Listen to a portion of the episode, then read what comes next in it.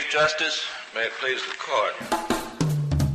I'm Amy Swearer. And I'm Giancarlo Canaparo. And welcome to SCOTUS 101, where we break down what's happening at the Supreme Court, what the justices are up to, and other things related to our favorite branch of government. Welcome to another episode of SCOTUS 101. Yes, welcome. We have quite the show for you today. We've got grants, we've got emergency orders, we've got oral arguments. But most importantly, we've got our studio back. Yes, that's right, folks. We are back in our studio. That makes us official podcasters, I think. Yeah, I, I, think so too. Like the, the more official podcasters instead of feeling like we're doing it from our mother's basement or something. well, first up this week in orders, we had a grant of a case in Carr versus Saul. This is consolidated with another case, and it's an appointments clause challenge to Social Security Administration judges. And these cases ask the question whether a Social Security claimant forfeits an appointments clause challenge to Social Security Administration judges if he fails to make the challenge during the administrative proceedings. So here, the claimants waited until they were on appeal at the federal district court to make the claim. Now, it's important to note these cases will not determine whether Social Security ALJs are senior officers who must be appointed and subject to the advising consent of the Senate, like we saw with the SEC ALJs in the Lucia case. Uh, but these cases do signal that such a case is coming down the pipeline. Late last Friday, we also saw an emergency order from Justice Alito with respect to the ongoing litigation over Pennsylvania's counting of mail in ballots received up to three days after the election. Alito ordered the segregation of these ballots and that if they are counted, they should be counted separately. But he did not grant Pennsylvania Republicans' request to stop counting them altogether. The Pennsylvania Secretary of State had already issued guidance that canvassing boards should segregate these ballots arriving after Election Day, but the Pennsylvania Republicans asserted that it wasn't at all clear the boards were following that guidance. If you recall, there is still a cert petition pending before the court, again, dealing with the Pennsylvania Supreme Court's rewriting of a state law to extend the date for accepting mail in ballots. In the long run, if the election results keep going the way that they're going, I'm not sure how big of an overall impact this lawsuit or this cert petition could ultimately have. And once again, the most relieved man in America is going to be Chief Justice John Roberts if this doesn't ultimately come down to a narrow margin in Pennsylvania. Last up, the court declined to hear a case brought by two congressional Democrats that would have challenged a 2010 case out of the DC Circuit called SpeechNow.org, which permits political action committees to accept unlimited donations as long as they aren't coordinating with parties or candidates. That brings us to oral arguments. The first up this week, we had Brownback versus King. This case asks the question whether a dismissal of a Federal Tort Claims Act case for lack of subject matter jurisdiction triggers that act's bar against related actions so as to foreclose a Bivens action based on those same facts. So there's a lot to unpack here, so we'll break it down. In this case, Mr. King was stopped by two FBI agents in a case of mistaken identity. He struggled against them. The altercation got violent. The agents pummeled him. So he sued them, making two claims in one lawsuit. Federal Tort Claims Act, which allows you to sue the United States if federal officers commit state law torts, and a Bivens claim, which allows you to sue federal officers for violating your civil rights. Now, the district court determined that King had failed to allege sufficient facts to show that the agents committed any state law torts, so it dismissed his Federal Tort Claims Act case for lack of subject matter jurisdiction, and it granted qualified immunity on the Bivens claim. On appeal, King decided to pursue only the Bivens claim, but the Sixth Circuit ordered briefing on the question whether the so called judgment bar in the Federal Tort Claims Act barred that claim. Now, the judgment bar is not where judges hang out after work. But um, thank you, Amy. But it's rather a troublesome little line in the Federal Tort Claims Act that says a judgment in such an action is a bar to any other action based on the same facts. So we've got two issues. Is a dismissal for lack of subject matter jurisdiction a judgment? And is a Bivens claim within one lawsuit a separate action? Now, the Sixth Circuit only decided the first question, and it said a dismissal for lack of subject matter jurisdiction is not a judgment. At oral argument, the justices were not really concerned with the first question, although Justice Breyer and Justice Sotomayor were interested in some of the practical implications of ruling one way or another. Instead, they were much more interested in the second is a Bivens claim in the same lawsuit a separate action? Based on their questions, it seemed that a majority of judges thought a Bivens claim was not a separate action, but there's a good chance the court doesn't actually answer that question. Four justices, Thomas, Alito, Gorsuch, and Kavanaugh, were all skeptical about whether the court should decide that question, since it was not how the Sixth Circuit decided that case. In other news, if podcasting doesn't work out for Giancarlo and I, we're going to open a drinking establishment called the Judgment Bar. the other major oral argument this week, and you know it's a big deal because the Senate spent half of Justice Barrett's confirmation hearings obsessing over how big of a deal it is, is California v. Texas. The latest iteration of the Affordable Care Act goes to court. This time, it's the individual mandate part two. So let's recap a bit because anytime the Affordable Care Act goes to court, it is long and confusing. The individual mandate is the ACA provision that directs virtually all Americans to buy health insurance or face a financial penalty. In 2012, in NFIB v. Sebelius, the court upheld that provision by framing the penalty as a tax and therefore an appropriate exercise of congressional taxing authority. But then, in 2017, Congress amended the individual mandate so that the penalty is now zero dollars. I like that tax. Several states and individual plaintiffs sued, saying, now, wait a minute, this is no longer a tax because it is zero dollars, and therefore it's unconstitutional. So now we've got three major questions in this case for the justices to decide. So, first, do the individual and state plaintiffs have Article 3 standing to sue in the first place? Second, is the individual mandate now an unconstitutional command to buy health insurance since the tax is $0 and not really a tax? And third, if the individual mandate is indeed unconstitutional, can it be severed from the rest of the Affordable Care Act, or does the entire act fall with it? So you bet there were a good number of questions about all three of these issues.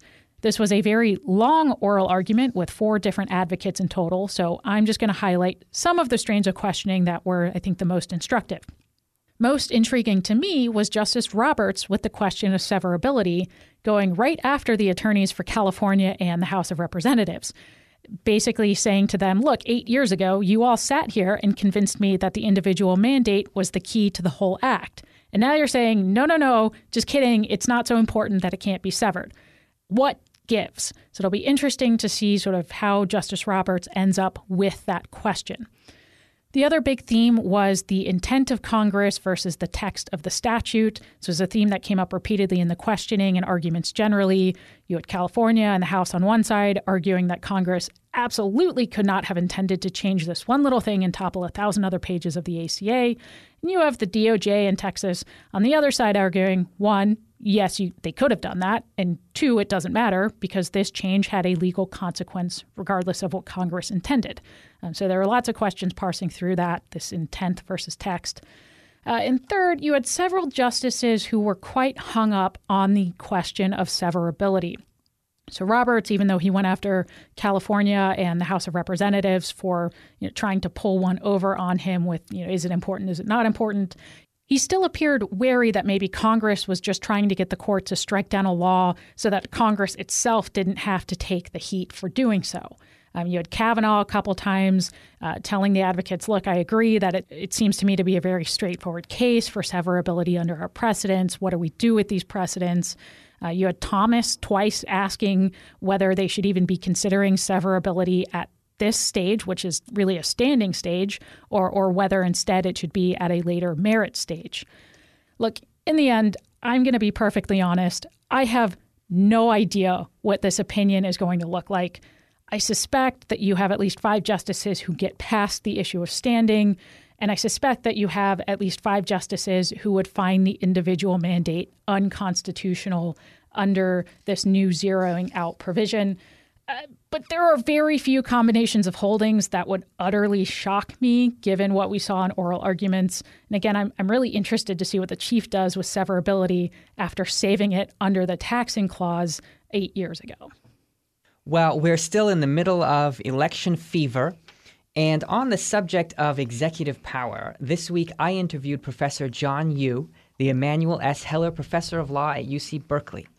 Professor Yoo immigrated to the United States from South Korea. He went to Harvard and then Yale and clerked for Judge Silberman on the D.C. Circuit and Justice Thomas. Among other positions, he served in the Office of Legal Counsel during George W. Bush's administration. He is an expert on judicial review, executive power, the separation of powers generally, national security law, and international law. Really, he is uh, a renaissance man of the law. Today, Professor Yoo joined me to talk about his latest book, Defender in Chief Donald Trump's Fight for Presidential Power. Professor, thanks for joining us. Uh, Giancarlo, thanks for inviting me. I'm really uh, glad to be back with Heritage to talk about this new book of mine. So, about this book, uh, give us the overview, the uh, the elevator pitch. Oh, I hate these elevator pitches. I always walk the stairs. Elevators, come on. We can't take elevators in COVID anymore. That means like if you and I are walking, I get like five minutes to talk to you, not 30 seconds. all right, all right. Where, you, where have you, been during COVID? Actually, I'll give you the elevator, the, the stair pitch. yeah. Now, seriously though, the book is actually uh, in part describes my journey from someone who started out – skeptical, if not opposed to President Trump in 2016, uh, to someone who's more supportive of him now. And the reason why is if you were to follow the media, if you were to listen to the commentary of great constitutional law scholars, uh, read some of the court decisions, you would think that Donald Trump was destroying the Constitution. Right? That's why uh, the House of Representatives said it was impeaching Donald Trump just a few months ago. It's hard to remember, but the impeachment trial just ended, you know, five six months ago. And but when you look at closely at the positions, I argue that Donald Trump is not a threat to the Constitution. He's actually been its unlikely defender these last four years. So, what are the central themes of the book is that Trump is defending the framers' conception of the presidency, even though he might not be intending to do so. In fact, may may not be intending at all to do so. Can you? What did you mean by that? Oh yes, a, good point. You, you've already just on the. By the time we got to the second flight of stairs, you've already peeled everything back to the basic point. Very, uh, very good. Uh, so the yeah, so the point is with the fight for presidential power Trump, of course, may not be thinking about the Constitution all, all that much. He may remember famously in the presidential nomination debates four years ago, he thought the Constitution had 12, 13 articles in it. and uh, uh, he wasn't didn't seem too clear on the separation of powers and how it worked. Well, what the Constitution does, and this is described by James Madison in the Federalist Papers, is that it channels the self interest of the actors in our constitutional system into a greater constitutional good much like in the way that the free markets you know we buy and sell goods and services to make ourselves better off. But in the meantime we produce the greater social good of the efficient allocation of resources in our society. And the same thing with the constitution. Madison said ambition must be made to counteract ambition. The constitution is designed for ambitious men and women to enter public life to push the boundaries of their offices, but also because they're all doing it at the same time, they come into conflict. And the greater constitutional good uh, that's achieved, according to Madison, is the preservation of liberty. So I argue that in many of these, of course, Donald Trump is pursuing his own political interests. He's fighting for his self preservation when he fights the Mueller investigation or the impeachment inquiry but in doing so, he achieves a greater constitutional good that doesn't even require him to be thinking consciously about it. Can you give us an illustration of? Uh, this is a very broad question, but the framers, the, the the broad parameters of the framers' conception of the executive power, perhaps in a mm. real world example. Mm. Well, and this is part of the trick of the book. Uh, I think we might get to it uh, later is that yes, this is a book about Trump, but it's really a book about the presidency. And I was hoping to trick people who are interested in Trump, which is just about everybody right now, for good or ill, uh, support him or hate him, but in the hopes that they would pick up this book and learn a lot more about the presidency. This is a great question. What is the nature of the presidency to the founders? And how do we see it appear in our politics and in the Supreme Court? Uh, to me, uh, and I try to trace it back all the way, I think, to the person who really first thought deeply about executive power, who's Machiavelli, and then it goes through Hobbes and Locke, Montesquieu, and that's how it sort of gets transmitted to the founding generation. Is that legislatures, in contrast, are large, they're slow, they write, they deliberate, and they write rules, general rules for society. Then you need a different branch of government, one that's not meeting sporadically, one that's not necessarily always deliberating, but one that's designed for action, one a branch that can act quickly and decisively with speed and stealth sometimes. That's the phrase from Hamilton in Federalist number 70, but he's almost copying directly from Machiavelli and from Hobbes and Locke when he uses those words. And so the presidency is the part of our government that can act immediately. And then where the founders, where they thought that would be the most important was protecting the nation's security, uh, manage, such as managing war, and then executing the laws, enforcing uh, the laws, and then managing the government. What did somebody who sees Trump and says, well, yes, he acts quickly, but he acts unconstitutionally? What do you say to that argument? And then, then this is sort of uh, when you get down to the nitty gritty of the book and the examples and the issues that have come up repeatedly over the last four years comes up, which is uh, is he really acting unconstitutionally? All, all, these times that people have attacked him. For example, uh, when he fired Jim Comey as head of the FBI, was he acting unconstitutionally? You would have thought you know this was the end of the american republic if you go back to these those days. And this was very early on if you remember in 2017 but actually as my book explains uh, the constitution gives only to the president the duty and the power to see that the laws are faithfully executed as the constitution says in article 2 everybody who works in law enforcement in the executive branch is the assistant or the subordinate to the president in carrying out that duty. And as the Supreme Court itself has said in Myers versus United States, even said in Morrison versus Olson, more recent case about the independent counsel, but also going back to the decisions in the very first uh, months of the Republic under this Constitution. In order to achieve its goals effectively, the president must be able to remove anyone subordinate to him who's involved in law enforcement. Otherwise, they might pursue their own agendas and execute the laws they think they ought to faithfully, not that of the president. Uh, and so that's just, that's just one of many examples. Now, it happened to be that, you know, as you mentioned before, you know, what about Trump and his self interest? Trump seems to enjoy the power to fire more than most past presidents I can remember. He sort of trained for it on reality TV with his favorite tagline, You're fired but you're fired actually turns out to be the most important means of presidential control over the executive branch and allows him to fulfill his constitutional duties.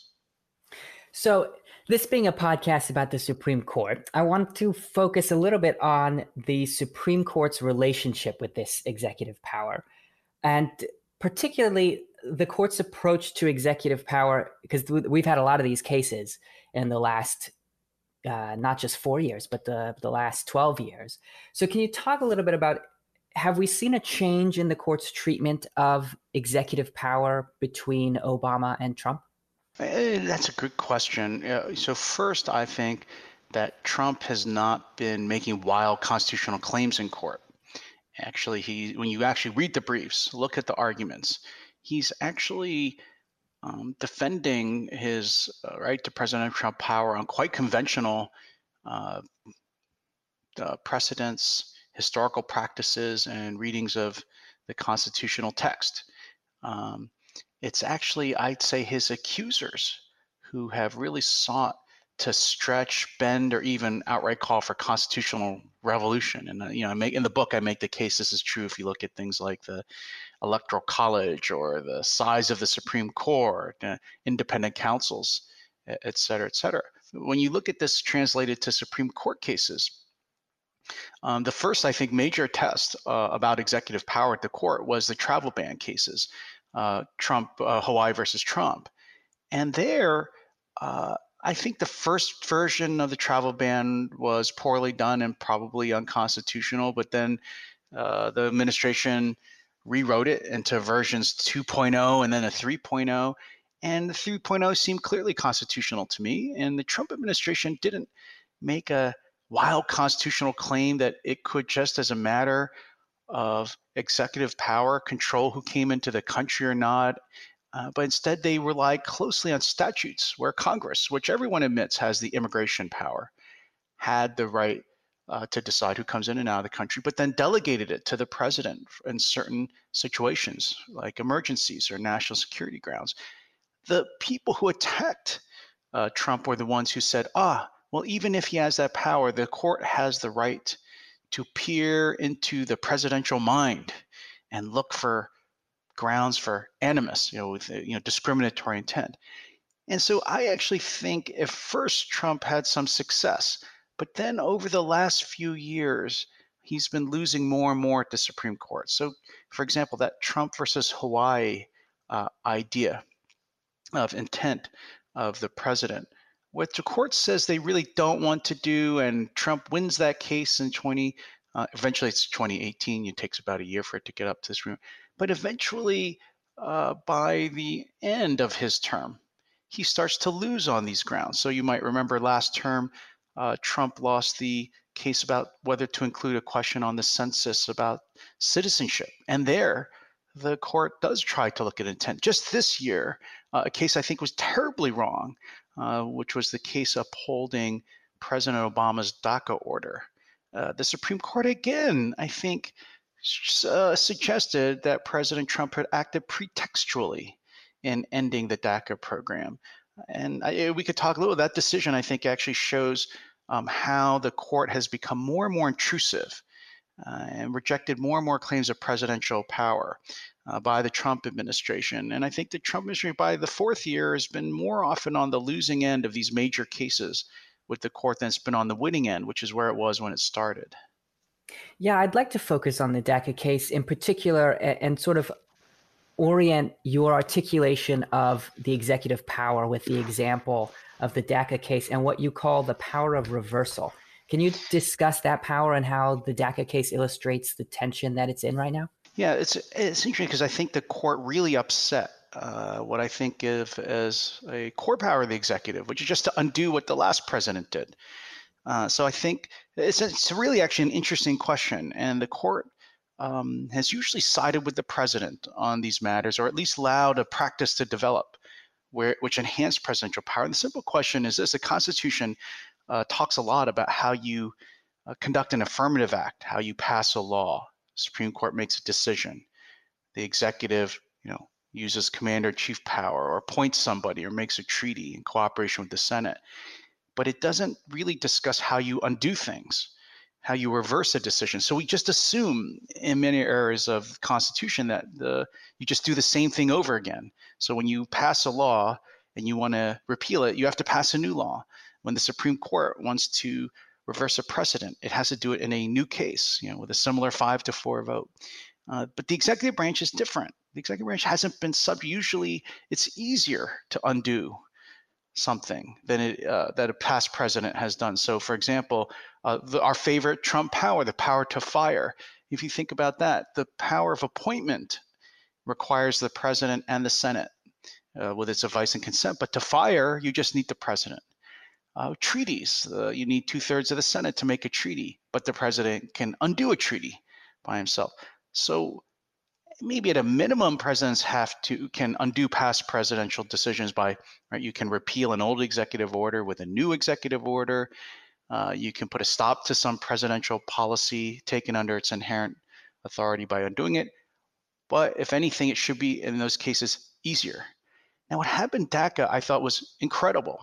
So here you had a president, President Obama, and he makes the claim that he has the right, using his prosecutorial discretion, right, his right to choose which cases are important or not to prosecute, he has the right to uh, not enforce the immigration laws against a class of about 2 million people who are brought here as kids. I, I support the policy, uh, but I think Congress is the one who should do it. They're the ones who have the power of immigration and decide which categories stay or not.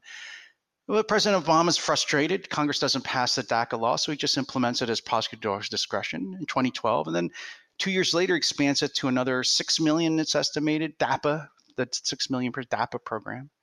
So you would have thought when President Trump came in, under these principles of reversal I was describing, he could say, well, I'm going to use my prosecutorial discretion differently. I'm going to start enforcing cases in that area. In fact, I think President Obama was acting unconstitutionally when he said, I can just exempt 8 million people from the federal immigration laws.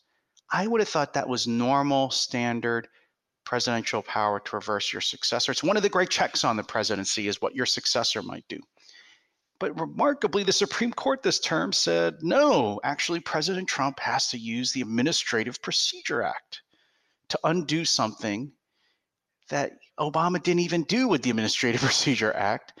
And uh, and here's the the I think the thing that was not really brought out in the case, and therefore the Supreme Court in this case can force President Trump to continue using his executive power in a way that he thinks is unconstitutional. I think it's a startling declaration of the Supreme Court's supremacy uh, in constitutional interpretation over a, what's supposed to be a coordinate and equal branch. Sorry for the long answer, but really an no, exercise no. about this case. so uh, you wrote an op-ed recently where you said this has really big implications for potentially paving the way for abuses of executive power in the future. Can you unpack that argument? Yes, I'll explain. I'd love to explain the argument. What happened to the argument is equally even more interesting. So I wrote a piece you know, about a day later saying this just can't be right. If it's true, then President Trump could say, Well, I don't feel like enforcing this law. I don't feel like enforcing that law because I just happen to disagree with it. And I'm going to use my prosecutorial discretion to do so.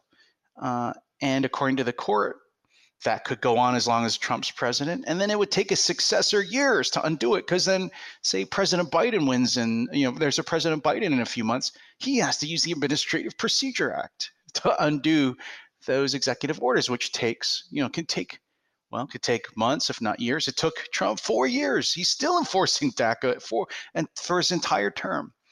So I said, well, what if we did a search replace of that DACA opinion? And instead of immigration, we substituted the word taxes. Could President Trump make the exact same claim as President Obama? Could he say, I think it's a waste of prosecutorial discretion to send federal agents out there to collect taxes from poor people or middle class people or people, especially during a pandemic when people need their money. Uh, it's better off for the country as a whole that that money sit in the hands of families that need it and I'm going to send our IRS agents somewhere more important and do something else. This is a tempting idea. it's so tempting. President Trump apparently read the article and uh, and, and uh, apparently circulated in the White House staff. And as you know, we just a few days ago, he announced he wasn't going to collect Social Security taxes for the rest of the year. Uh, and I have to confess, you know, President Trump asked me to come by the Oval Office and talk about this and other subjects. I, uh, you know, I was just struck by it because the, what happened because people said this is crazy. Uh, I mean, this is crazy, and I said it's not. It's not me that's crazy. It's the Supreme Court that's crazy. I thought DACA was unconstitutional. I thought the Supreme Court was flatly wrong, keeping that unconstitutional but popular policy in place. But you can't have one kind of Supreme Court opinion that only applies to Trump and another Supreme Court opinion that applies to Obama. If mm-hmm. the court's going to say Obama can do this, then why can't President Trump do it? And that's the only way that the Supreme Court will learn its lesson, it seems to me, is if it realizes and sees the consequences of trying to pick and choose between presidents to like and dislike. So, are, this recent trend with the Supreme Court is this really you know, a, a, far departure from where the Supreme Court was 20, 30, 40 years ago? Is it a Trump moment or is there a sort of a unifying theme? That's a good question, Giancarlo. I mean, and that's what I was trying to do in the book is let, us take a step back from the day-to-day political or legal or judicial warfare we're seeing because of the mm-hmm.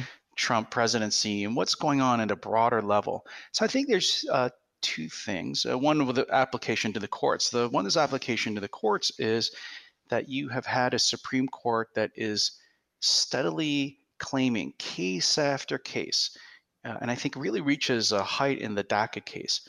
Uh, but you see it in other places too, like Hawaii versus Trump, for example. Case after case, it's putting um, the bricks in the wall of this startling claim to judicial supremacy, that it has the final say over the meaning of the Constitution.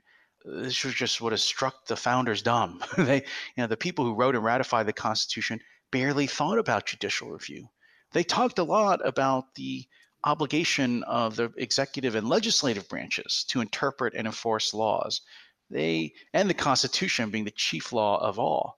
And this is why Marbury versus Madison is still controversial to this day, mm-hmm. uh, because Chief Justice John Marshall can't point to a specific text that clearly gives the Supreme Court this power of just equal right to review the Constitution, not to mention a superior right.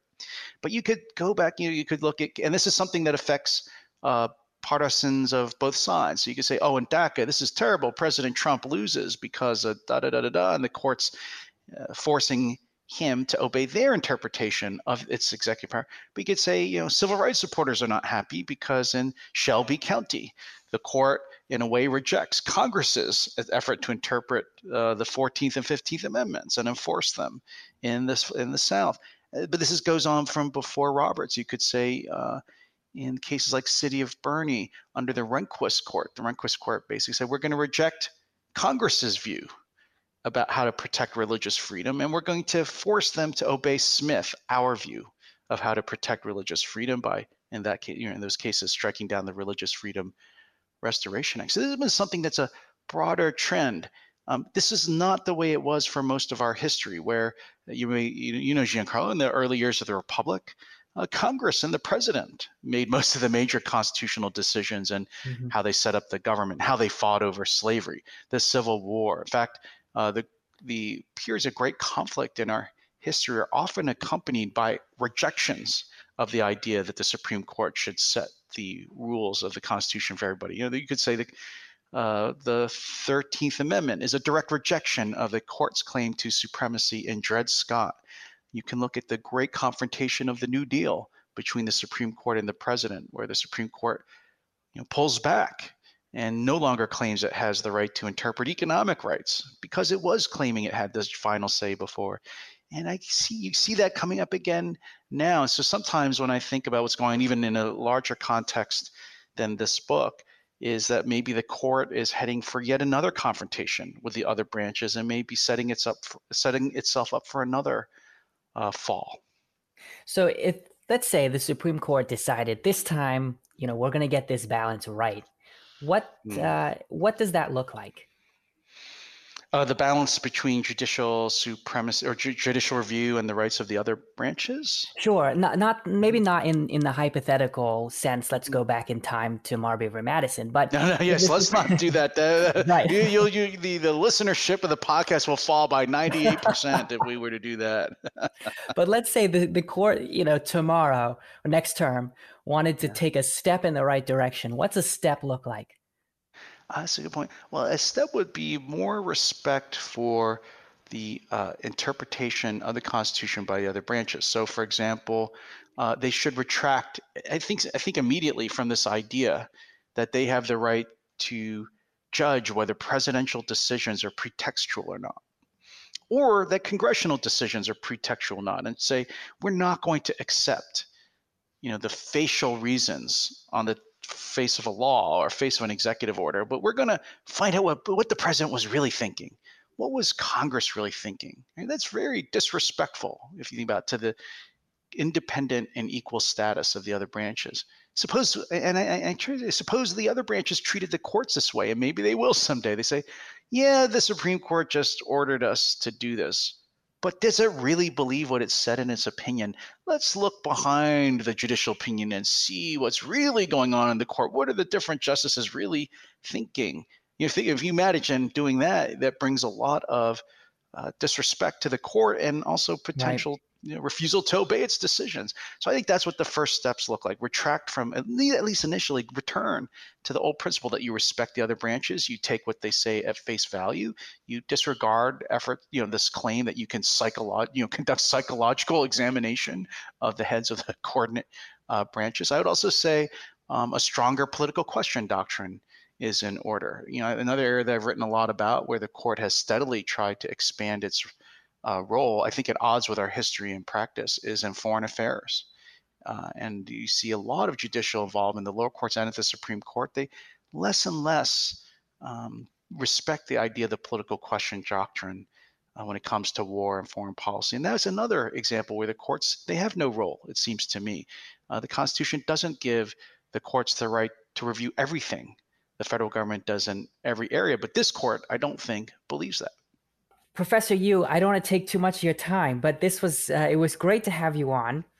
Now, as you know, and because you've been here before, you've you've answered this question, but just in case your answer has changed, we'd love to ask if you could meet, talk to again any Supreme Court justice, living or dead, who would it be, and what would you talk about? Actually, I don't think you've asked me this before. Usually, I get asked trivia questions, Oh. of which I get them all right, and I outdo the hosts because uh, I am a you know I am a Supreme Court trivia junkie. Although my uh, podcast co-host Richard Epstein outdoes me even in those because he he tends to find heroes in the more obscure justices who have share his unusual tastes for libertarian ideas. so I um, that's a good, actually I that's a good question. I mean I'm sure everybody says uh, John Marshall, and I, I probably would find him uh, the most interesting but not you know it's it's interesting. I don't. I mean, I think Marshall is interesting because of Marbury and McCulloch the Standard things. But I also would love to talk to Marshall about his non-judicial career, about serving as an artillery officer in the Revolutionary War, and as a writer. You know, writing his multi-volume biography of Washington and being a convention delegate at the Virginia Ratifying Convention. But you know who I would want to. Meet? So I, I think the better question. Here's the better question you should ask people, Giancarlo, is which person would you like to talk to about the Constitution who is not on the Supreme Court? Oh, that is That's an interesting better, question. Much better question. And of course, my answer would be Alexander Hamilton. I think he's an unbelievable figure. In fact, I'm thinking about writing a book. Um, my next book might be a book about Hamilton's constitutional thought. There actually isn't a book out there. That is Hamilton's genuinely co- surprising. Isn't that surprising? Go go test it. It's another little trivia question for you. Go see. There's a lot of books about Hamilton's thought, you know, in Hamilton's life, which is an extraordinary life, but there's not a book about his constitutional thought. So I wanted, I was thinking of writing that next and maybe making the claim that uh, the world we live in now is really Hamilton's world. Well, I want an early copy of this. Only if I get to come back on the podcast and then I get to ask all the questions. okay, it's a deal. well, thanks so much, Professor, for joining us. Oh, thank you, Giancarlo. It's been a lot of fun and uh, look forward to coming back again. Thank you. Well, folks, that brings us to the final portion of our show, and personally, my favorite portion the portion where I try to stump Giancarlo with trivia. I have to do really well this week because you killed it last week. I've got my reputation to defend. It's turning into a little bit of a competition here, isn't it? uh, a little bit. So today's theme is since we just had Veterans Day this week, Veterans Day, veterans and the courts. Are you ready? I am ready. All right. Question number one Veterans Day was originally Armistice Day for the end of the Great War. Name three of the seven future justices who served in that original war to end all wars. Bonus point if you can name the most decorated justice of the Great War. So I know one of these off the top of my head because his is a story that once you learn it, you can't unlearn it, even if you want to. And I'm going to save that one for last. Uh, of so three people who served in World War One. I. I know Hugo Black did. That is correct. So that's one. I think that anyone in that same age range is probably fair game. So Let me say Frank Murphy. That is also correct. All right. Well, uh, let me tell you the third one that I know for sure. That's Earl Warren. And the reason that I know Earl Warren's story is because I learned it once and can't forget it. So World War One breaks out, and he decides to uh, join officer training school, but he gets rejected. Do you know why he gets rejected, Amy? I do not, but I expect you to tell me now. It's, it's great. He has hemorrhoids. Ooh. Now, but here's the thing I don't understand, right? There are hemorrhoids, and then there are, I'm sorry, but you can't join the army during a world war hemorrhoids. We can't send you to the trench hemorrhoids. Right. What? Uh, poor, uh, poor. God bless him. I have to say. so that's Earl Warren. He did end up uh, joining, uh, but by the time he got his hemorrhoids fixed and uh, finished training, he never actually made it to Europe. I think. We're still going to count it though because he did join. uh, do you have any other guesses or any guess as to because you have not yet named the most decorated The justice? most decorated justice. Um, I wouldn't know where to start. I'm pretty positive it's not Earl Warren. No, no, it is. It is. It is not. He did not get an award for the hemorrhoids. Uh, so the other justices were Stanley Reed, Fred Vinson, Sherman Minton, and then the most decorated was Harold Burton, who was an army captain who saw heavy combat in France and Belgium as an infantry officer. He was awarded an American Purple Heart and a Belgian Croix de Guerre, which is uh, given for military virtue and bravery during battle. It's roughly the equivalent of an American Bronze Star. All right, so you did very well on that one. Question number two. Two current justices are military veterans, though neither served during wartime. Which two justices am I referring to?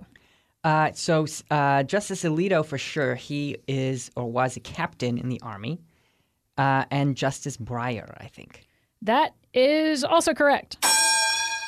Justice Breyer spent eight years in the Army Reserve, six months on active duty. He reached the rank of corporal and was honorably discharged in 1965.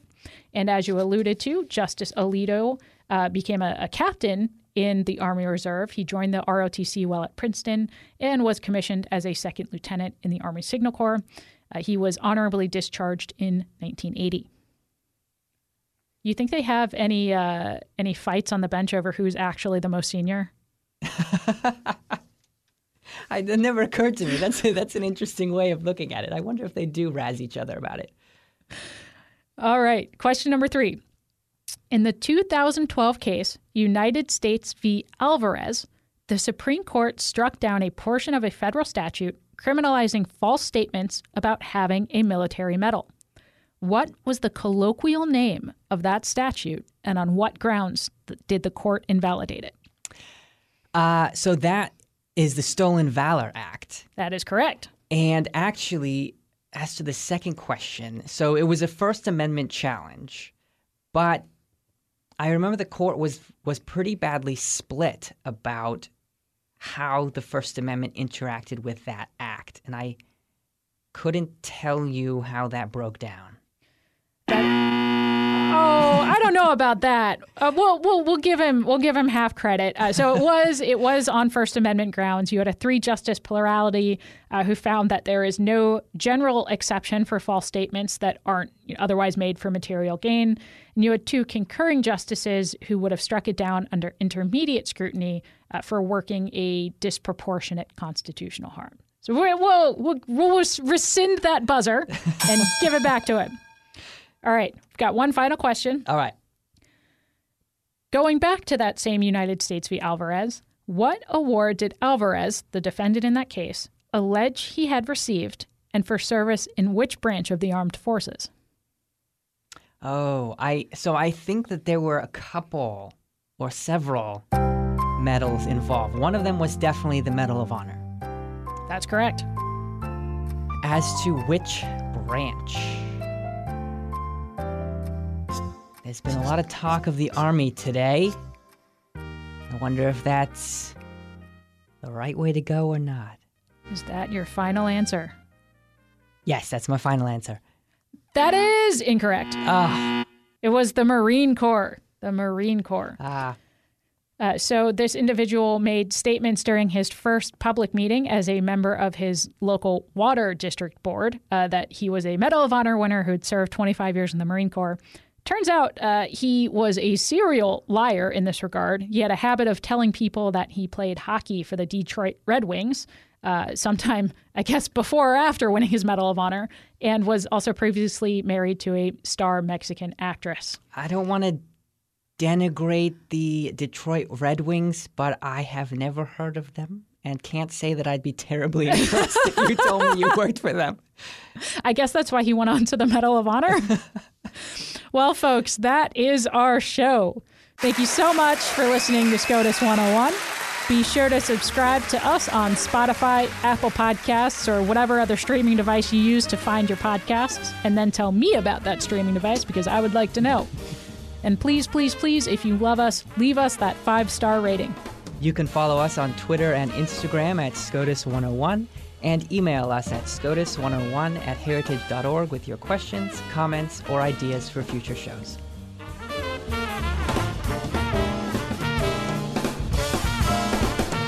Case is submitted.